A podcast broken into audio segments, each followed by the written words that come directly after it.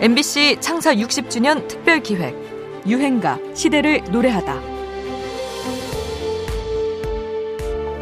내 인생은 나의 것이라고 얘기하는 것이 젊은 층이 얘기할 때 좀 무겁지 않습니까? 차라리 내 생활은 나의 것이 어때요? 나한테 묻더라고. 그럴 때 내가 내 속으로 마음속에서 생각은 내가 생각할 때 선생님은 인생을 아십니까? 내가 그렇게 항의하고 싶었다고요. 그때 이제 저런 것까지 이유가 됐었어요. 하루 종일 뭐 길거리에 앉아서 혼자 그렇게 생각하고 그러면은 전면 개작 이유는 뭐 모두가 새마을 운동에 진력해야 할 이때 하루 종일 길거리에 앉아서 뭘 하냐. 그거 상관없는 거예요. 가서 다 고쳐야죠. 지금은 상상할 수 없지만 1970년대, 80년대에는 음반을 출시하기 전에 공연윤리위원회라는 곳에 가사와 악보 그리고 음반 커버까지를 미리 제출해야 했습니다. 사전 심의라고는 했지만 뭐 검열이나 다름없었죠. 앞서 들으신 음악가들의 이야기처럼 기준이 모호할 때가 많았지만 부적합 판정을 받아버리면 그대로는 앨범을 낼 수 없었으니까요. 우리 포크 음악을 이야기할 때 빼놓을 수 없는 인물, 지금도 꾸준히 팔리는 기타 교재, 이정선의 기타 교실로도 유명한 이정선은 바로 이런 사전심의 제도의 희생자였습니다. 데뷔 앨범을 무려 세 번이나 다시 만들어야 했는데요.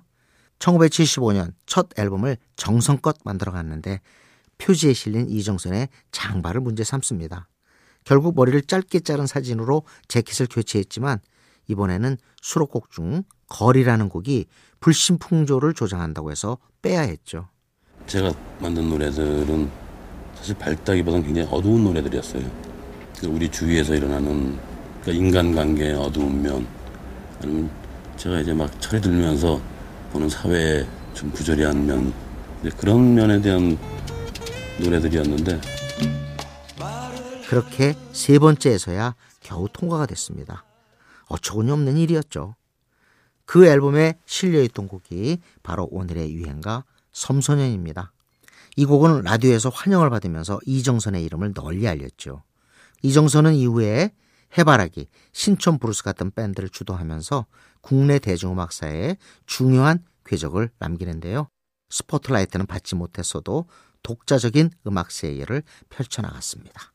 언더그라운드 포크의 대부, 이정선의 시작을 알린 곡입니다.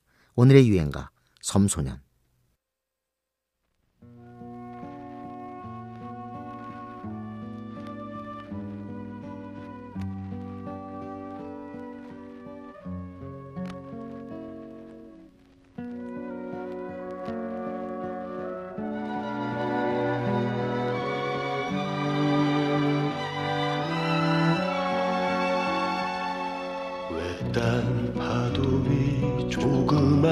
섬마을 소녀는 언제나 바다를 보았네.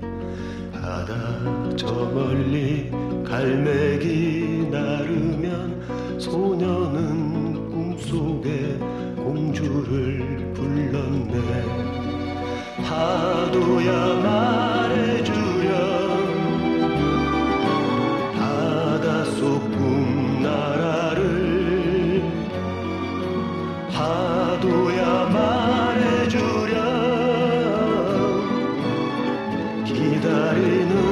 기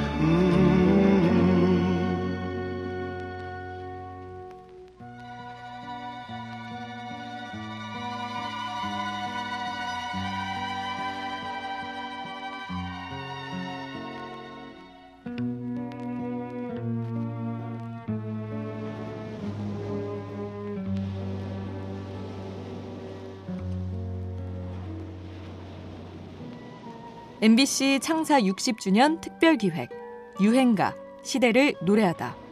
지금까지 음악 평론가 임진모였습니다.